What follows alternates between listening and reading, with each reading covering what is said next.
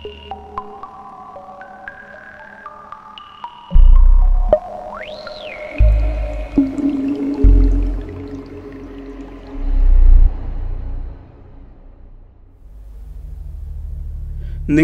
കാതുകളിൽ പഞ്ഞി തിരുകുക നിങ്ങളുടെ കണ്ണുകൾ തുണി കൊണ്ട് മുറുക്കി കെട്ടുക.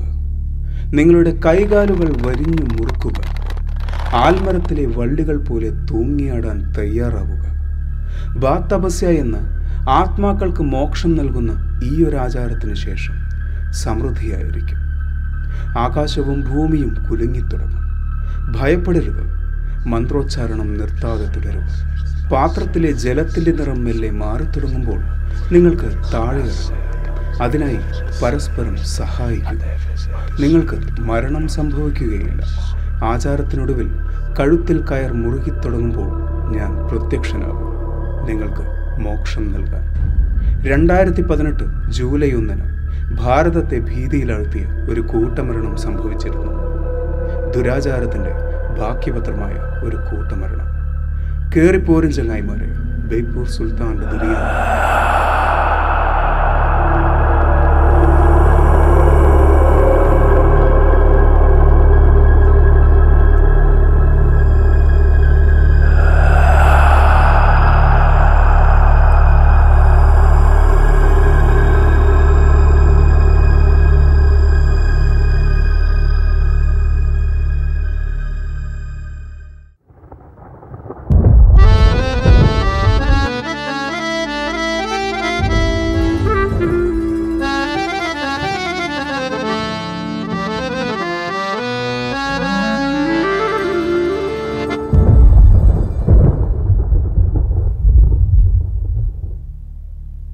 ബുരാരി.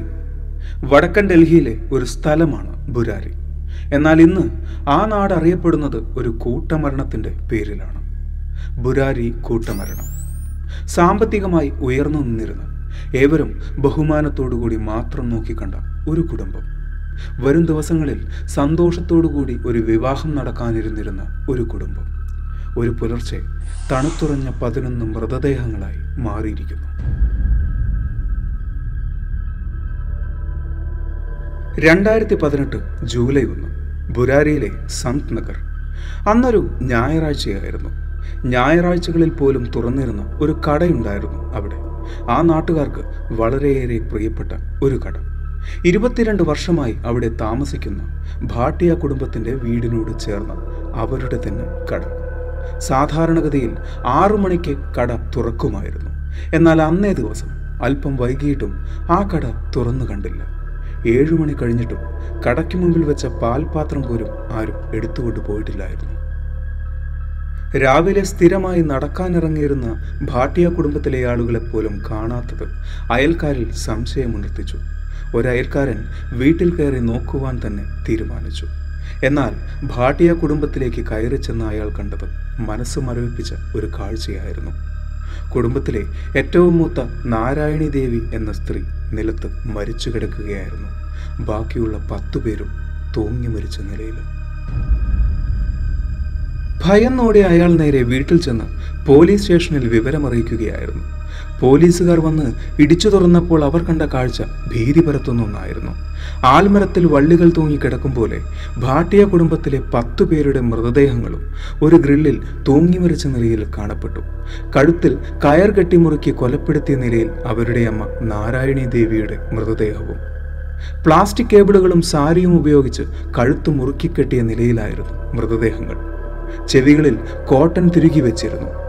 കണ്ണുകൾ ദുപ്പട്ടയും തുണിയും ഉപയോഗിച്ച് കെട്ടിയിരുന്നു. കൈകാലുകൾ വരിഞ്ഞു മുറുക്കിയിരുന്നു. ഇതൊരു ആത്മഹത്യയാണോ അതോ കൊലപാതകമോ? മൃതദേഹങ്ങൾ പോസ്റ്റ്മോർട്ടത്തിന് വിധേയമായി. ഫോറൻസിക് റിപ്പോർട്ട് പ്രകാരം കുട്ടികളടക്കമുള്ള പതിനൊന്ന് പേരും ആത്മഹത്യ ചെയ്തത് തന്നെയാണ്. മൃതശരീരങ്ങളിൽ യാതൊരു ബലപ്രയോഗത്തിന്റെയോ ശ്വാസം മുട്ടിക്കലിന്റെയോ ലക്ഷണങ്ങൾ കണ്ടെത്തിയില്ല. സംശയാസ്പദമായി യാതൊന്നും വീട്ടിൽ നിന്നും ലഭിച്ചതുമില്ല. ഭാട്ടിയ കുടുംബത്തിലെ പത്തു പേരും ഒരു ഗ്രില്ലിൽ തൂങ്ങി മരിച്ചത് തന്നെയായിരുന്നു. എന്നാൽ അവരുടെ അമ്മയായ നാരായണി ദേവി അലമാരിയുടെ പിടിയിൽ ബെൽറ്റ് മുറുക്കി അതിൽ തൂങ്ങി മരിക്കുകയായിരുന്നു. അപ്പോഴും ഉയർന്നു വരുന്ന ഒരു ചോദ്യമുണ്ട്. എന്തിനായിരുന്നു ഇത്? ആരോഗ്യപരമായും സാമ്പത്തികപരമായും ഉയർന്നു നിന്നിരുന്ന അവരുടെ കുടുംബത്തിന് ഇങ്ങനൊരു ദാരുണാന്ത്യം ആവശ്യമായിരുന്നു.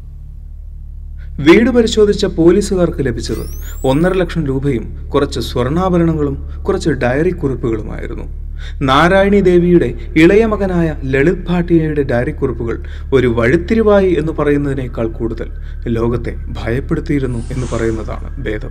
രണ്ടായിരത്തി ഏഴിൽ തന്റെ പിതാവായ ഭോപ്പാൽ സിംഗിന്റെ മരണത്തിന് ശേഷം അദ്ദേഹത്തിന് മാനസികപരമായി എന്തൊക്കെയോ പ്രശ്നങ്ങളുണ്ടായിരുന്നു എന്ന് ബന്ധുക്കൾ പറയുന്നു.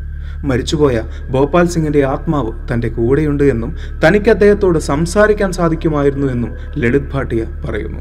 പലപ്പോഴും അടച്ചിട്ട മുറികളിൽ അദ്ദേഹം ആരോടോ സംസാരിക്കുന്നതായി ബന്ധുക്കൾ പറയുന്നു.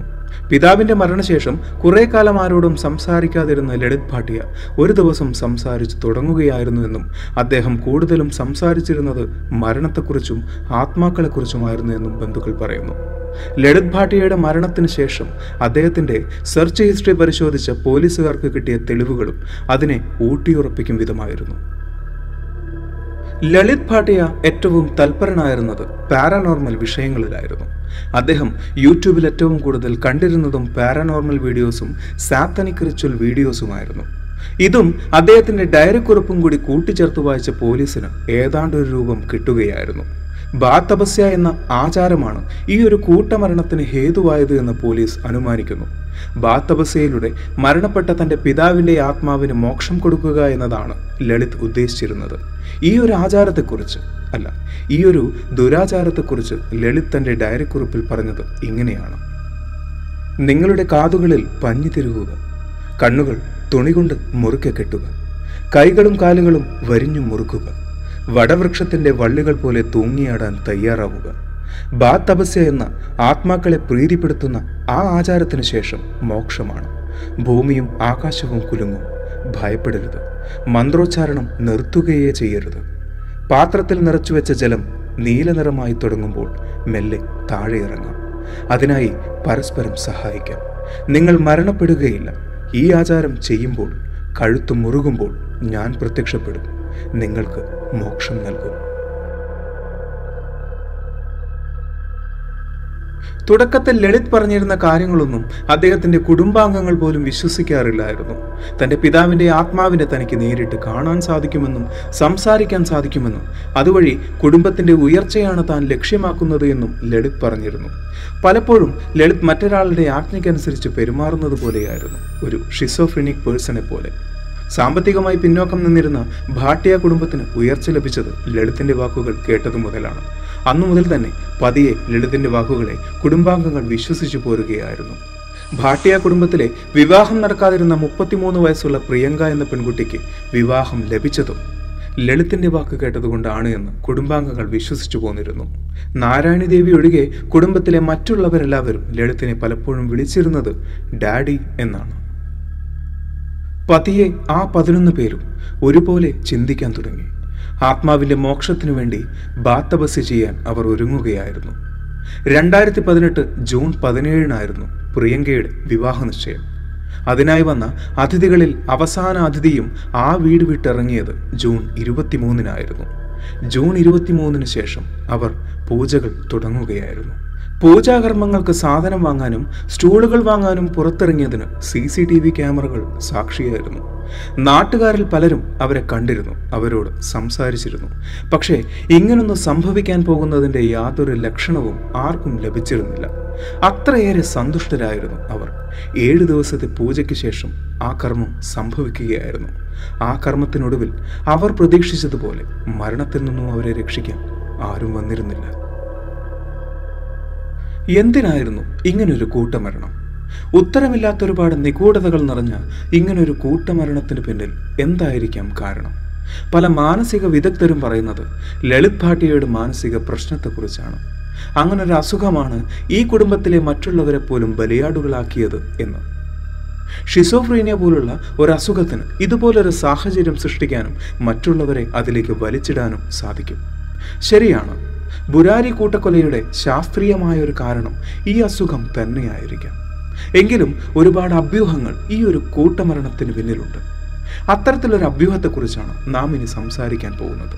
അതൊരു സംഖ്യയെക്കുറിച്ചാണ്. പതിനൊന്ന് എന്ന സംഖ്യ. പതിനൊന്ന്. അങ്ങനൊരു സംഖ്യ നമ്മളിൽ പലരുടെയും മനസ്സിൽ ഒരു ഏഞ്ചൽ നമ്പറാണ്. എന്നാൽ ചില ഒക്കൾട്ട് റിച്വൽസിൽ പതിനൊന്നിന് മറ്റൊരു മുഖമുണ്ട്. പ്രത്യേകിച്ച് യഹൂദ പശ്ചാത്തലത്തിൽ ഉദ്ഭവിച്ച കബല എന്ന എസോട്ടറിക് മെത്തേഡിൽ പതിനൊന്ന് ഒരു നിഗൂഢ സംഖ്യയാണ്. കേൾക്കുമ്പോൾ തമാശ തോന്നുന്ന ഒരു കാര്യം പറയാം. ലോകത്തിൽ ഒരു വലിയ ദുരന്തം സംഭവിച്ചിരുന്നു. വേൾഡ് ട്രേഡ് സെന്റർ ദുരന്തം. ലോകത്തിലെ തന്നെ ഏറ്റവും വലിയ പതിനൊന്നായിരുന്നു world trade centre. World trade centre പൂർത്തിയായത് പതിനൊന്ന് വർഷം കൊണ്ടാണ്. വേൾഡ് ട്രേഡ് സെന്റർ ദുരന്തം സംഭവിക്കുന്നത് രണ്ടായിരത്തി ഒന്ന് പതിനൊന്നാം മാസത്തിലാണ്. വേൾഡ് ട്രേഡ് സെന്ററിലേക്ക് ആദ്യമായി ഇടിച്ചിറങ്ങുന്ന വിമാനത്തിന്റെ പേര് അമേരിക്കൻ എയർലൈൻസ് പതിനൊന്ന് എന്നായിരുന്നു. ആ വിമാനത്തിൽ ഉണ്ടായിരുന്നത് പതിനൊന്ന് മനുഷ്യരും. ഒരല്പം അത്ഭുതം തോന്നുന്നുണ്ടല്ലേ? അതുപോലെ ചില കാര്യങ്ങൾ ബുരാരി കേസിലും സംഭവിച്ചിട്ടുണ്ട്. ഇവിടെ മരിച്ചത് പതിനൊന്ന് പേരാണ്. ഇൻവെസ്റ്റിഗേഷൻ റിപ്പോർട്ടിൽ നോട്ട് ചെയ്ത് രണ്ട് കാര്യങ്ങളുണ്ട്. ഇവർ തൂങ്ങി മരിച്ച ഗ്രില്ലിൽ പതിനൊന്ന് വിടവുകൾ ഉണ്ടായിരുന്നു അവിടെയുള്ള ചുവരിൽ പുറത്തേക്ക് തുറക്കുന്ന രീതിയിൽ പതിനൊന്ന് പൈപ്പുകളും. ഏതാണ്ട് മരണത്തിന് മൂന്ന് മാസം മുമ്പ് തന്നെ ഇവർ പണി കഴിപ്പിച്ചതാണ് ഇത് എന്ന് അയൽവാസികൾ പറയുന്നു. ഇതൊക്കെ യാദർശികമെന്ന വാക്കുകൊണ്ട് നമുക്ക് തള്ളിക്കളയാൻ സാധിക്കുന്നവയാണ്. എങ്കിലും ആരും ശ്രദ്ധിക്കാതെ പോയ മറ്റു ചില കാര്യങ്ങളുണ്ട്. ലളിത് ഭാട്ടിയയുടെ പിതാവ് ഭോപ്പാൽ സിംഗ് മരിക്കുന്നത് രണ്ടായിരത്തി ഏഴിലാണ്. ബുരാരി കൂട്ടമരണം സംഭവിക്കുന്നത് രണ്ടായിരത്തി പതിനെട്ടിലാണ്. അതായത് ഈ രണ്ട് വർഷങ്ങളുടെയും ഇടയിലുള്ളത് പതിനൊന്ന് വർഷങ്ങളാണ്. രണ്ടായിരത്തി ഏഴിന്റെയും രണ്ടായിരത്തി പതിനെട്ടിന്റെയും ഇടയിൽ പതിനൊന്ന് വർഷങ്ങളാണുള്ളത്. അടുത്തൊരു വിഷയം. ബുരാരി കൂട്ടമരണത്തിലെ മൃതദേഹങ്ങളെല്ലാം റിപ്പോർട്ട് ചെയ്യുന്നത് ജൂലൈ ഒന്നാം തീയതിയാണ്. അതായത് മരണം സംഭവിച്ചിരിക്കുന്നത് ജൂൺ മുപ്പതിന് അർദ്ധരാത്രിയിലാണ്. അതിന് നമുക്ക് ഉറപ്പിക്കാൻ മറ്റു ചില കാര്യങ്ങൾ കൂടിയുണ്ട്. ലളിത് ഭാട്ടിയയുടെ ഡയറി കുറിപ്പുകൾ അദ്ദേഹം പറയുന്നു ജൂൺ ഇരുപത്തിമൂന്നിന് വിവാഹ നിശ്ചയത്തിന് വന്ന അവസാന അതിഥി കൂടി പോയ ശേഷം ഏഴ് ദിവസത്തെ പൂജയ്ക്ക് ശേഷമാണ് അവർ ആത്മഹത്യ ചെയ്യുന്നത് എന്ന്. അതായത് ജൂൺ മുപ്പതിനാണ് അവർ ആത്മഹത്യ ചെയ്യുന്നത്. ജൂൺ മുപ്പത് മുപ്പത് ആറ് രണ്ടായിരത്തി പതിനെട്ട് മുപ്പത് പ്ലസ് ആറ് പ്ലസ് രണ്ടായിരത്തി പതിനെട്ട് രണ്ടായിരത്തി അമ്പത്തി നാല് രണ്ട് പ്ലസ് പൂജ്യം പ്ലസ് അഞ്ച് പ്ലസ് നാല്. പതിനൊന്ന്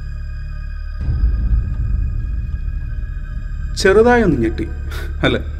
ഇതിനെയാണ് മീനിങ് ഫുൾ കോയിൻസിഡൻസ് എന്ന് പറയുന്നത്. യാദൃശികമായി സംഭവിക്കുന്ന അർത്ഥവത്തായ കാര്യങ്ങൾ. ഇവിടെ നമ്മൾ ചില വിഷയങ്ങളെ ചില സംഖ്യകളായും ചില സ്ഥലങ്ങളായും ബന്ധപ്പെടുത്താൻ ശ്രമിക്കുകയാണ്. നമ്മുടെ ജീവിതത്തിൽ പലപ്പോഴും അത് സംഭവിച്ചിട്ടും ഉണ്ടാവാം. ഈ ഒരു മരണത്തിനെ ഈ ഒരു സംഖ്യയുമായി ബന്ധപ്പെടുത്തുമ്പോഴാണ് ഈ ഒരു മരണം ദുരൂഹമായി മാറുന്നത്. എന്നാൽ ഈ ഒരു മരണത്തിൽ ദുരൂഹതയില്ല എന്ന് ഞാൻ പറയില്ല.